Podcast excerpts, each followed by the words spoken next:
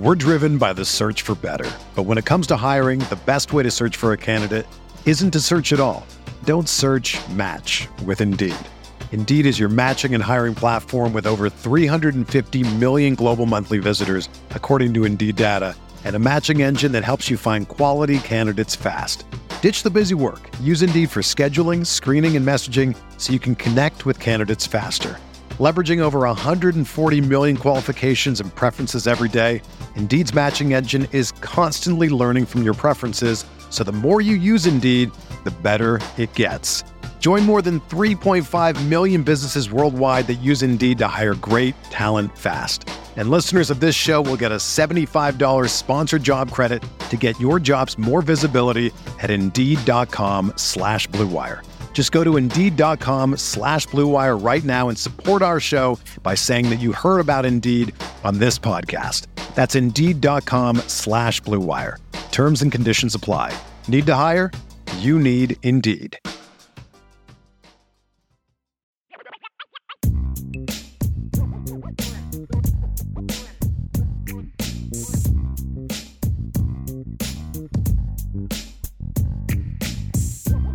It is rapid fire so now we're going to lead with this.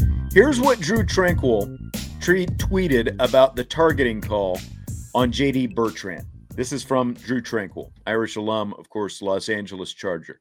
That's a horrible call on JD Bertrand. The targeting penalty is well intentioned, but to eject someone for playing great technique is a shame. Great middle read technique by JD. So, Jesse, do you buy that or do you sell it? I mean, you're asking a very biased question here, so I'm a hundred. I'm asking a linebacker a, que- a former linebacker that question. So yeah, I I know, and uh, bias aside, though, all jokes aside, I, I completely buy uh, what Tranquill is saying, and I thought in live time, I thought J- JD Bertrand was just how do you do that? You know, it's just your first playback or maybe even first series back. I can't necessarily remember, um, but as soon as he comes in, he's put into a tough, spe- a tough like like he would like the, the technique that Tranquill was describing. That's a hard play because he's got to cover him and then make you know make the tackle. And I thought that the tackle was led with face mask into the shoulder. I thought it was a clean hit. It only looks dramatic because you're you're Maye threw that to his guy up the seam, knowing he's going to take a lick. Like that, that is a play where your guy is going to take a lick almost instantly of catching the ball. So I thought the technique was good. Orlovsky pointed out a good point. That's like a six foot two Bertrand compared to a six foot six, you know, bigger body. I can't remember if it was tight end or wide receiver, but he was a tight end. It, it, according to their official listed heights, Bertrand is six one. Nesbit, Bryson Nesbit is six foot five. So you're still talking about four inches difference right there. And I think that's a factor as well. Right. And he didn't he didn't lead with the crown of his helmet. His face mask struck the defender in his shoulder pads. It was not in the neck, it was not in the head, it was not it, it was a beautiful football play. I thought that, you know, he made the coverage, he made the tackle, and he did what he was supposed to. And it only looks dramatic because of what we were talking about. That that whoever is catching the ball in that play design is gonna get hit hard no matter what, and it's gonna catch them off guard. They're not yeah. gonna be prepared for the hit. And so unfortunately for JD Bertrand, it was just, you know, any other linebacker that makes that play, they're doing what they're supposed to. Um, but he just didn't lead with the crown, in my opinion. He didn't, you know, try to, what's the word, uh, like spearhead. You know, there was no launch with the header head. I thought it was face mask right into the shoulder pads, just a natural football play. So, and that's exactly it. That's exactly it. And again, when you start with the fact that Bertrand is four inches shorter than the guy, you know, just naturally, you know, there's there's going to be you, you your tackle is going to be at a different level when the guy is, you know, kind of bent over like that. Bertrand hit, and I, and I watched this play, I don't know how many times, probably at least 20 times today, stopping it, freezing it, backing it up, stopping it, freezing it, and then listening to Dan Orle- Orlovsky's commentary in there as well and what he had to say about it. And he agrees with what we're saying. Bertrand hits Nesbit with his face mask first on Nesbit's right shoulder again, Mr. Former middle linebacker, what do they teach you when you're tackling? What's Eyes to the sky? The first thing you want to strike with is your face mask to the yes, chest. See what you hit, right? See what you hit. That is always what they say. And that is exactly what Bertrand does. His face plows into Nesbit's right shoulder. See what you hit. And Bertrand literally sees it when he hits the face mask on Nesbit's shoulder. That's the first contact. It wasn't like there, and there's there's no disputing it. Was there some incidental contact between the top of his helmet and like the you know like the bottom of Nesbit's you know kind of face mask area? Yeah, but that was after the initial comment or contact, and Nesbit's head kind of jostles a little bit because of the impact of the hit. The first contact is there, and Orlovsky's going, Oh, that's an awful call. He did not lead with the crown of his helmet. And that's what it's supposed to be. He's not launching himself up into his head. He didn't hit anything with the crown of his helmet. Any contact that was made by Bertrand's helmet to Nesbit came after that first contact was made. You know, again, when he comes up a little bit because he's he's in the process of making a tackle, you know. So someone on Twitter, you know, was coming after me talking about how Bertrand hasn't played well this year and all this different stuff. That may be true, but that does not negate the fact that that was a bad call by the officials. JD Bertrand has not played as well so far this year as he did last year. Now, he made a couple plays in, in that game specifically against North Carolina. His overall play has not been what it was last year, but that has nothing to do with this specific play. The only question is, was it targeting or was it not? It, you know, how he's played has nothing to do with that call and how anyone should feel about that call.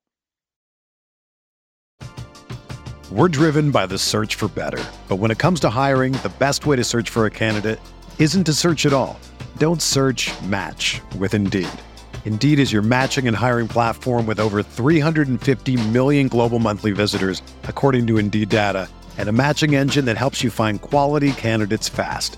Ditch the busy work. Use Indeed for scheduling, screening, and messaging so you can connect with candidates faster. Leveraging over 140 million qualifications and preferences every day, Indeed's matching engine is constantly learning from your preferences, so the more you use Indeed, the better it gets. Join more than 3.5 million businesses worldwide that use Indeed to hire great talent fast. And listeners of this show will get a $75 sponsored job credit to get your jobs more visibility at Indeed.com slash BlueWire. Just go to Indeed.com slash BlueWire right now and support our show by saying that you heard about Indeed on this podcast. That's Indeed.com slash BlueWire. Terms and conditions apply. Need to hire? You need Indeed. When you need mealtime inspiration, it's worth shopping Kroger, where you'll find over 30,000 mouthwatering choices that excite your inner foodie. And no matter what tasty choice you make, you'll enjoy our everyday low prices, plus extra ways to save, like digital coupons worth over $600 each week. You can also save up to $1 off per gallon at the pump with fuel points. More savings and more inspiring flavors make shopping Kroger worth it every time. Kroger, fresh for everyone. Fuel restrictions apply. So there is a new rule this year. The uh, the NCAA changed the rule on targeting this year, and it looks like looks like Jesse's internet has uh, been. Uh, are, are you still with me right now? I don't know what's going on. I, my neighbors are driving me crazy. They're setting off smoke alarms. They're, oh, they're awesome. doing stuff with all the Wi-Fi today. So Cool. I don't cool. know what's going on, but it's, yeah, so, it's a very so, frustrating evening right now. So we're transitioning into there is a new rule this year that the NCAA instituted that allows teams to appeal targeting calls that happen in the second half of games. So, in other words, you know, Notre Dame, if they want, could appeal to the NCAA that this should not have been called targeting. Now, Marcus Freeman, after the game, in the immediate, you know, in the press conference, said it was targeting. There's no question, and he's basically went to, we've got to teach JD, you know, how to tackle better and all. I didn't stuff. like that. No, I didn't either, and especially without the benefit, you know, what do coaches always say? I've got to see the film because watching it live, if all you did was watch it live, then you can make, you know, you can make a snap judgment for what you think it's going to be, but you need to see that frame by frame, which is what they're supposed to do when they're looking in the booth to determine was it actually targeting or was it not. I can't believe they upheld it. But my question to you is would you appeal this call if you're Notre Dame? I don't understand why you wouldn't appeal. The worst thing that they can say is no, and you're already in a no situation. So why not get have the opportunity of getting a yes? There's no consequence to appealing. It's not like his uh, his suspension would get like added on or you know anything like that. There's no reper- repercussions, in my opinion, to appealing. And like you said, I just can't believe that they went to the booth and still determined that this was targeting. Um, and so, and again, another point is if I'm Marcus Freeman, I understand, you know, you want to say, oh, we got to teach our players better, but you haven't seen the hit. You know, you haven't I, I'm more so why not protect your player until you've seen the hit and maybe right. come out and say on Monday at your you know weekly press conference that we've gone through it, we've talked with JD, we need to you know he needs to figure out a way, we need to teach him a way to strike better. But to come out and say automatically that it was targeting and not really defend your player and not really show that you have maybe the inkling to to appeal it was really off putting for me and kind of an off putting situation. One of the only off putting situations that I can think of that I've kind of experienced with Marcus Freeman so far.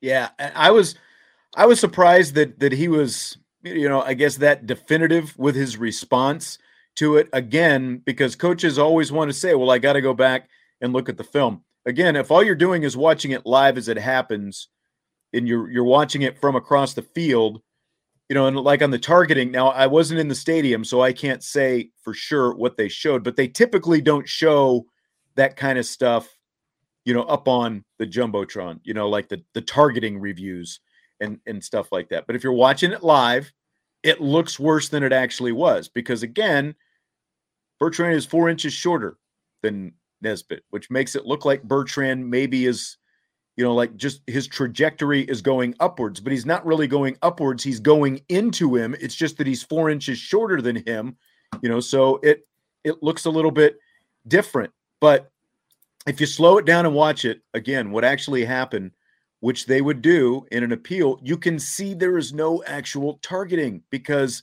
he didn't go helmet to helmet by any means. The first contact is with Bertrand's face mask to the shoulder, and then you get some incidental grazing afterwards. So I would ab- absolutely appeal if I am Notre Dame. I'm curious to see if they do. We won't potentially be able to find that out until next week. But uh, I will be really curious to see if they do appeal that that targeting because now you're you know again you were already without JG JD Bertrand in the first half of North Carolina. He comes back in, immediately makes impact, stripping the ball away from Maye and forcing that fumble, and then you had a big play right there. So I would absolutely, I would absolutely appeal this since that is a new possibility this year. Fill in the blank, Jess. ABC's broadcast of the Notre Dame Carolina game was blank. Uh, the broadcast itself was great. Uh, the production not as great. I thought yes, and that... we're talking. We're yeah, we're talking about the the overall. We're talking about it all, baby.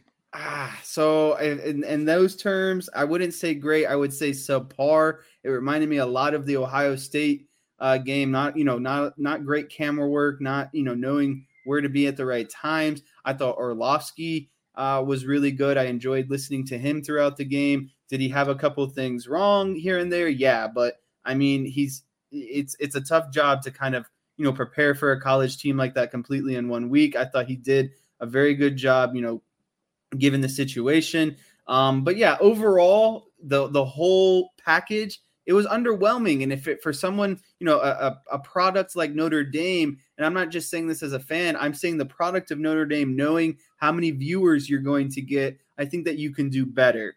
Um, and they need to do better, knowing you know what kind of viewership they're going to get because Notre Dame is playing. I'm going to go back in just a second. Salty has a question about that, you know, the appeal process, and I'll get to that here in a second. But to this, I mean, start with the Lorenzo Styles touchdown pass. They were completely fooled because, you know, they lock in on the play fake to Estime. You've got Styles running a, a, a post. You get a touchdown. Only we don't see the touchdown pass for almost five minutes. We don't even get a replay. They started to show the replay, but they go and show them kicking the extra point instead. So then we go to commercial break. We come back. Again, it takes almost five minutes to get to see that. So, I mean, the production there was horrible. He called Harry Hiestand Harry Hiestand once, which was, you know, it reminded me of the first game of the season when Fowler and Herbstreit were talking about a Harry Hiestand. And they are now uh, obviously Herbstreit and Fowler don't have any control over the, you know, the director and, and the cameras and all that stuff. But then they're zooming in on somebody on the sideline that is supposed to be Harry Hiestand, but it was not Harry Hiestand. And you know, so there there were just like both times we've seen ABC, it has been really sloppy so far. You know, along the lines with the production and the direction of the game, it has been really bad. I like Orlovsky's technical knowledge. You know, I, I like his ability to explain why things happen, that kind of thing. He called Marist Liufau the impact player of the game early. Talked about his tremendous nat- natural instincts. We saw more of that, I think, than we've seen this this year in the game. You know, again, maybe part of that's because North Carolina's offense was so simple, but still, he talked about Michael Mayer as being the most complete tight end in the nation because of his willingness to block. You know, and then you know after and then after the remember the timeout that Marcus Freeman took with 28 seconds left in the half, and you know there there was all this. You know, what were they going to go for it? Are they going to kick it? He predicted that that Freeman was going to kick it after taking the timeout. So I thought that was was good. Bob Wischusen, not bad. You know, he's but I, I think or, Orlovsky really elevates that broadcast. I think the one knock on him would be the fact that he spends all week talking about the NFL and then he has to go outside right. that to prepare for college games on the weekend. So that I think that hurts him a little bit because there were, you know, some more details that maybe he's not as up on as he needs to be specific about the team, but that's what's going to happen when you're talking about the NFL all week and you're calling college games on the weekend. My quick rapid fire back to you. Do you think in that very first North Carolina possession where they get down there and they line up for field goal and then Freeman calls timeout because he's like, ah, something's fishy here. Do you think if Freeman doesn't call that timeout, Carolina just kicks that ball and, and then it's over with, or does Freeman calling that timeout cause a touchdown? Because I think Freeman overthought it, calls the timeout, and then they said, okay, well, thanks. We're going to second think, you know, you're going to burn a timeout. We're going to second think this and, right. get a good play out there. And we're going to, and they ended up scoring. So I think that that's uh, some inexperience as a coach. Me personally, I think that timeout led to North Carolina's touchdown.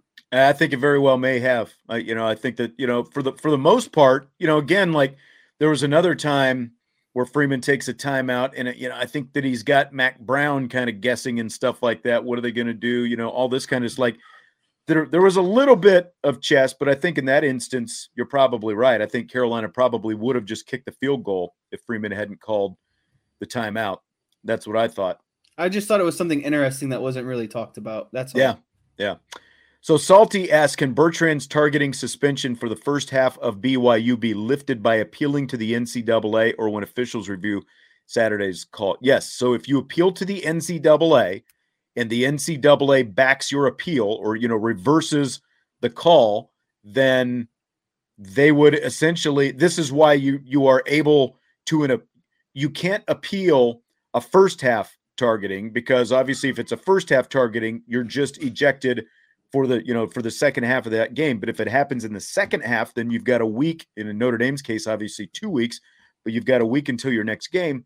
You can appeal to the NCAA, and if, if they, you know, agree, you know, and and reverse the call, then Bertrand's uh, suspension for the first half of BYU would be lifted if the NCAA were to rule in Notre Dame's favor if they appeal that.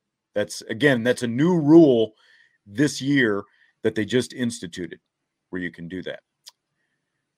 Uh, Tyler Evans has a uh, super chat for us today, and I was saving that for uh, for rapid fire. What do you think of these coaches getting fired mid season or early season with huge buyouts? Uh, I think this might be in reference because the only thing that I saw this week was Herm Edwards getting the boot on the field well, after the Arizona State game. I don't know if there was any other ones you could probably fill me in um, on some of those. The Georgia Tech head coach just got fired, and of course Herm Edwards got fired last week on the then, field. Yeah, well, he didn't get fired on the field, but the president and the AD said we're going to meet with you tomorrow, and then he got the boot basically. But it's he never good when you're the next day. Yeah, yeah. So you know, so Herm Edwards and of course Scott Frost did as well. We talked about Scott Frost after it happened, and basically, if Nebraska had waited until October 1st, instead of paying a $15 million buyout, they would have only paid 7.5 million. And what I don't get, I don't get, I don't get firing coaches in September. It, it makes no sense at all because yes. you don't get a leg up. You know, it's everyone else is still going through their seasons. You can't be interviewing other coach, you know, coaches while the season is going on. Doesn't and all you're going to do, and, and like you know, like the question said, yeah, I mean the only the only thing that it can do, I guess, is benefit recruiting. But even then, it adds uncertainty because you don't know who the coaching staff is going to be. But like in the Scott Frost thing, it made absolutely no sense when when the like if if if you're going to fire a coach in week two or three, because I guess they played in zero weeks, so yeah, technically it was like after week two, their third game, but still. If you're going to fire a coach that shoot soon, you should have fired him last year because obviously you didn't have faith in him. If you know if you're going to make that kind of decision this soon, and you just end up paying more as well. It's just a it's just a poorly run organization is what it comes down to when you're when you're making those kind of decisions this early in the season. So I think it's stupid to fire a coach in September. You should have fired him at the end of last season if if you're willing to pull the trigger this soon.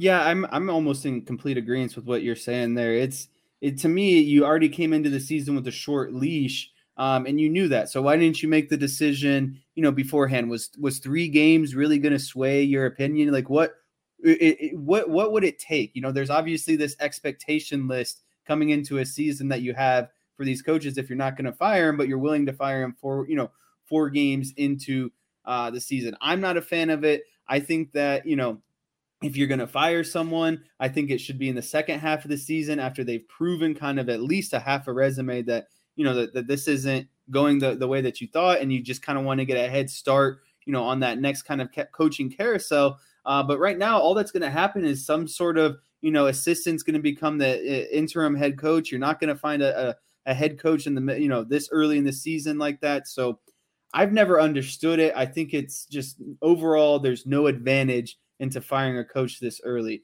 um, unless you it, would be one thing i guess here's the only uh, circumstance in which i could see it if you have a grossly overrated team, like say for some reason Alabama started the season like 0 and 4 and, they and they can Saban and then go on to go 8 and 4, well then there's a clear and obvious distinction that it was the head coach, but I think that there's very few and far between cases where that's actually the case. Yes.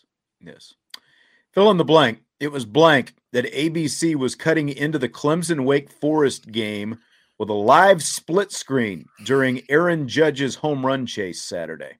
It was so stupid and distracting. I I remember texting someone at some point. I said, "Who effing cares about Aaron Judge? This is football. If I wanted to watch the baseball game, I would have flipped on the baseball game. You know, like I'm as the viewer making the decision that I want to watch football, and I don't want to constantly be going back and forth between this Aaron Judge situation when Clemson and Wake Forest is going to double overtime. You know, it's just it's not it's not what I signed up for. If I wanted to watch that, I would put it on. I would buy a split screen TV, picture in picture, and put them both on. I'd buy a second TV and have it going in the background, something. But when I'm dedicated to watching football, I don't want this Aaron Judge thing popping up and overriding completely. It wasn't even like they were just putting on Aaron Judge's at bat. They were you know, using the commentary instead, instead right. of the Wake Forest and Clemson game. So I thought overall it was very annoying um, and very distracting for what I wanted to be doing, and that's watching football. Yeah, and now before it went to overtime, they were doing this as well, and you know, I started seeing people tweeting, "Man, they better not be doing this during the Notre Dame game," and they decided not to once the Notre Dame game started, but they were doing it still during Wake and Clemson. You're right. It, you know, like the fact that they were doing a 50 50 split, and then they've got, you know, kind of like what we've got on our YouTube screen. It's it's basically like that where you've got the two screens, but it, they're not even like taking up the full screen. That you know they had other graphics and stuff like that around it, so it was so small. And I actually did, you know, like they had the game on MLB Network, and Bob Costas was calling it. So I'm like, I'm not going to watch it. I can't see anything on these two small screens. So I just flipped over for a minute to see what happened on MLB Network and then flip right back by the time the split screen was gone. But uh, uh, 99% of college football fans were just completely annoyed by it. If you wanted to watch Aaron Judge, which you know, I you know, like it's it's history. So again, I did actually flip over a couple times and then flip right back to the game. But if you wanted to watch Aaron Judge, go watch Aaron Judge. People who are watching Clemson and Wake Forest, 99% of them could not have cared less exactly. about what was going on with Aaron Judge. You know, at, if if anything, you could have, you know, just put a little scroll at at the bottom. You know, if it actually happened, Aaron Judge does whatever. But I, I thought it was just completely off the mark by ABC to think that that the audience for that game was was cared that much about Aaron Judge trying to break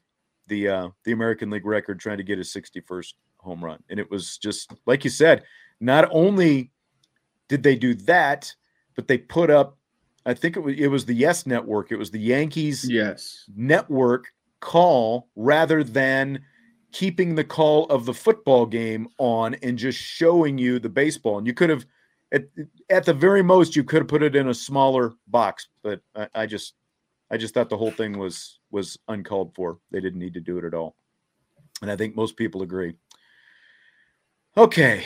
Um, the Chiefs look like they had the Colts beat after a sack of Matt Ryan late in the fourth quarter yesterday. But Chris Jones, Chiefs defensive lineman, was flagged for unsportsmanlike conduct for trash talking. Oh, he trash talked to Matt Ryan after the sack. It prolonged the drive because they threw a flag and it led to the Colts game winning touchdown. Is it fair or foul for a professional football player to be flagged for trash talk like that?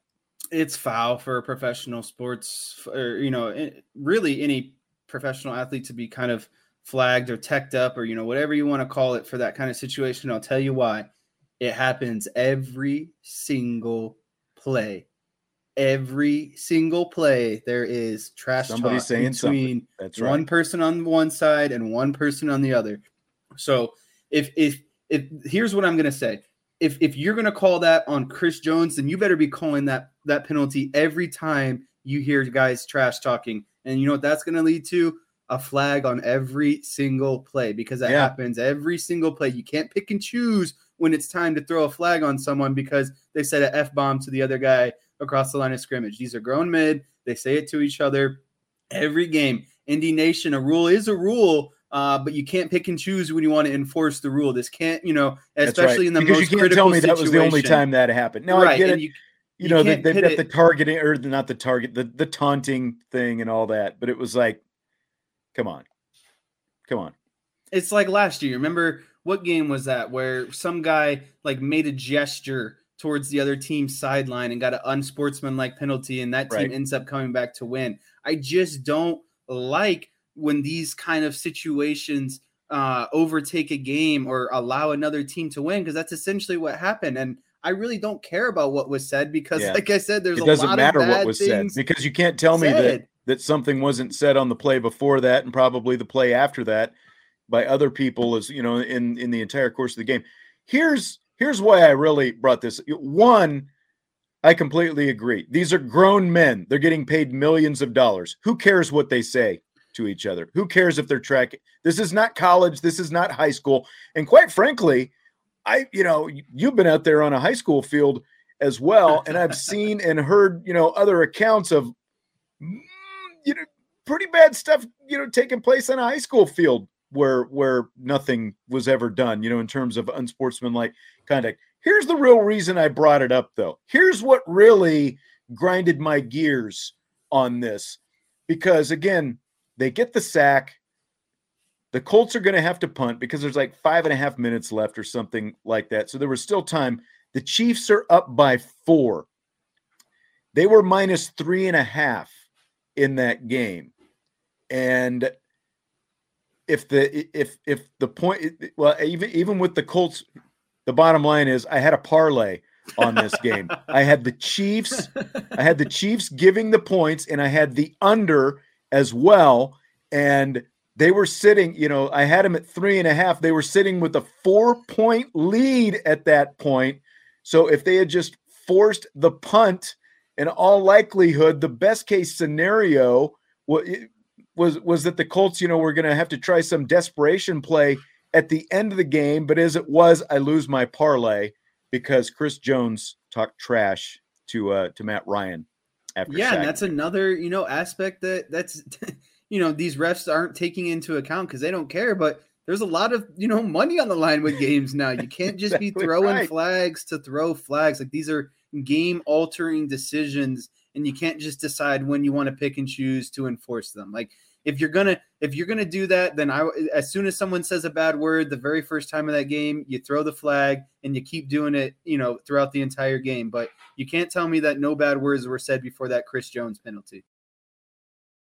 Another day is here and you're ready for it. What to wear? Check. Breakfast, lunch, and dinner? Check. Planning for what's next and how to save for it?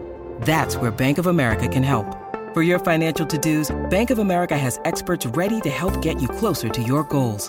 Get started at one of our local financial centers or 24-7 in our mobile banking app. Find a location near you at bankofamerica.com slash talk to us. What would you like the power to do? Mobile banking requires downloading the app and is only available for select devices. Message and data rates may apply. Bank of America and a member FDIC. What'd you think about the butt punt yesterday? Dolphins, Bills. I thought it was hilarious. I thought it, which is worse? uh, Garoppolo taking the Dan Orlovsky safety or the punter kicking it into his butt. Like you pick which one you want. I'm gonna go with the punter is worse because I can understand getting lost back there and kind of losing. You know, you're kind of uh, just where you are. But for a punter, he does it every single week. You practice punts backed up in your end zone like that. There's no excuse. I love the frame, the freeze frame shot of the football like forming around his butt, and it looks like he's like the ball is literally up his butt. So yes, I thought it was it was hilarious. Don't get me wrong, but at the same time, it just can never happen. I just flipped over on on the ticket, and I'm not sure who the analyst was, but he was saying, you know, should should the Dolphins just take a safety here, just run out of the back of the end zone rather than risk this punt? And then what happens butt punt, you know? So it's like you you would have been better off just snapping it out of the back of the end zone and not even touching it, you know, because they were very fortunate that that, that ball didn't ricochet and get recovered by the Bills in the end zone. But it was a, it was a crazy play. First time I've seen that. And then, like you said, you had the Orlovsky Garoppolo play yesterday as well. So it was just uh, kind of one of those days, just just uh, a weird day in the NFL for that kind of stuff. And an ugly game last night in that Sunday game that you were talking about. Uh, these uh, these Sunday night games have been brutal. Like that game, is Russell Wilson even a good quarterback anymore? Like one drive, and, and I can't remember who it was, but it's like he's missing just easy passes. I don't I don't know what's going on with him right now, but yeah, Sunday night football has not been fun so far. Yeah, Michael said there's no way that's the correct formation. Why have a personal protector backed up in the end zone? That is a good question because I mean there was barely what maybe four or five yards between them from where the personal protector was to you know to where the punter was lined up at the back of the end zone. It it it was it was pretty tight back there. I'm not sure why you'd have that either. It's like you almost just need him standing, you know, between the guard and the center or something like that in that gap just to protect it. I don't know. LeBron James tweeted this over the weekend. Do I have college eligibility if I want if I went to play another sport besides basketball? How does that rule work? Would you like to see LeBron play another sport in college, Jesse? No, I wouldn't like to see LeBron play another college sport. It's college sports for a reason. Could he compete based off of pure athleticism? Sure. But you know, these are college kids. They're chasing a dream uh, that they want. LeBron's lived his dream. He's still living his dream. He's going to continue to live his dream for a couple more years. Um, I think his ultimate dream is to play in the NBA with his sons. Um, major coincidence that the NBA Players Association is now trying to get the rule changed where you can be you can come into the NBA uh, straight from high school as LeBron's years are running out and his sons are approaching the NBA. I thought that was a funny segue, very coincidental. Um, I thought it was funny today that the Ohio State athletic director tweeted back at LeBron and said that basically if you never pursued uh, a professional path in said sport you can you have the eligibility left to play another sport meaning yeah like J.R. Smith. J.R. Smith is playing college golf. Right. And so LeBron knew the answer to the question. It was just all a, a, a, publicity stunt to get some attention, to get, you know, some attractiveness around his tweet. He's not an idiot. He his best friend is J.R. Smith. You know, he knows these things. It was just to just you know, I love LeBron, but at the same time, he just was, you know, floating one out there just to get people to respond and say, "Oh, we'd love to see you play football at Ohio State." You know, that's what he was looking for. So yeah, yeah, that's that's exactly what he was looking for. Like like he needs more love and attention thrown his way at this point. It would, you know, and where he is with his body right now, like. I'd like to see him actually go, like maybe go to Jackson State and play tight end for Deion Sanders or or something like that. You know, like if it was going to happen, go to a smaller go to a, a, smaller school, not Ohio State necessarily. I think that'd be a good matchup for them. Last question tonight, Jess. Fill in the blank. It's blank that Rihanna has been announced as the Super Bowl halftime featured musical act. Just so you know, you don't do it again. It's Rihanna. I, I heard it said both ways. I thought it was Rihanna, but I heard it on NFL Network all day as Rihanna. So, well, all those NFL network people are wrong and yes. they influenced you to be wrong, but luckily you have a 26 year old son that is always here to keep you up and modern and hip. All right. Uh, but I think it's uh, I, I, think it's great that Rihanna has been announced as a Super Bowl halftime uh, musical act. I think that uh, it, we've kind of seen this uh, what should I say kind of path recently of kind of you know similar art, artists that uh, are, are very similar kind of have the same background, kind of hip hop, rappy, you know, uh, person of influence at the halftime show. They must have been doing well. I think it's always great to see female artists out there, especially you know African American female artists. I think it's great to have as much diversity um, as possible, and I think that she's going to nail it. She's going to put on a good show. She always does. It'd be kind of you know. Now I'm not saying she's the same level as Beyonce, but you can expect the same kind of performance. You know, like it's going to be a great show overall. Um, I don't think that it, I think it's a step back maybe from you know like the Kendrick Lamar stuff that we've seen in the past that might be a little bit too much for people. I definitely think that Rihanna is that kind of in between of you know kind of the all different genres of groups of people that you're trying to hit. I know you're not a huge fan of past Super Bowl shows, so that this is kind of a, a, step down from that. It's a notch down from that, and I think that that's what the aim was with going with someone like Rihanna. It's more neutral. Yeah. It appeals to more people overall. Rihanna. Rihanna. She's the Umbrella Ella Ella singer. there we she? go. Yes. Yeah, I remember that one from from way back. That's pretty much all I could tell you about her. I've never been a you, you know, I wouldn't even say a fan, but they want to skew younger. I mean, the average age of an NFL viewer is skewing older, and I think that's why we saw, you know, like a a hip hop type halftime performance last year, and that's why they're going with her this year. Uh, you know, because you know, let's let's be honest, they've already recycled a lot of the uh, the people in in my demographic. You know, they've been through a lot of them from the Stones to Springsteen and and on and on and on. So they're skewing younger right now. Prince Prince was Prince was an all timer. I thought Prince was uh, was great, but I just there's really nobody I think in that league right now that that would appeal to uh, you know to a large audience. So I'll be curious to see who they end up getting, you know, as kind of the side acts along with her because there's always somebody besides just the main performer. Yeah, then that's the other thing is like they announced Rihanna, but there's gonna be other parts to it, right? Like when have we when was the last time we saw like a full solo act at the halftime yeah. uh, of the Super Bowl? But speaking of NFL, I think we need to bring up that Irish Chi Town question. Uh, he he just threw it out there, threw me up a lob. I'm gonna have to gonna have to give this one a, a quick response before we before Prediction we sign off tonight. Boys Giants tonight. 23 to 13 Irish Chi Town. That's going to be the final score. Uh, CeeDee Lamb is going to grab his first touchdown. Ezekiel Elliott is going to grab a touchdown tonight on the ground. Throw all those together in a parlay put five dollars on it, win yourself some money tonight, and then thank me next time you see me. Dan, Danny Dimes, I think he's going to have a tough tough time with number eleven out yeah, there. Yeah, there's Micah the, Parsons. That, that guy Micah Parsons is you know making it very hard uh, for for some opposing defenses, and let's just say that the Giants will not be one of three remaining undefeated teams by by the time that this night is over.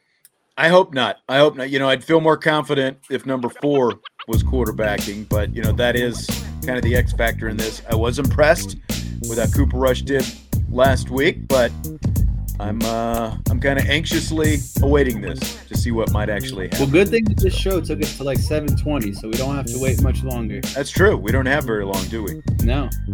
All right. Well, great stuff as always. Thanks to everybody for joining us tonight. Again, you know, of course, we're going to be here all week, all next week, all season for that matter. Jess, great stuff as always. I will talk to you later in the week. Sounds good. Thanks. All right. We're going to sign off right now. Hit that like button, if you would, if you already haven't, before you take off. And otherwise, we'll talk to you tomorrow on IB Nation Sports Talk.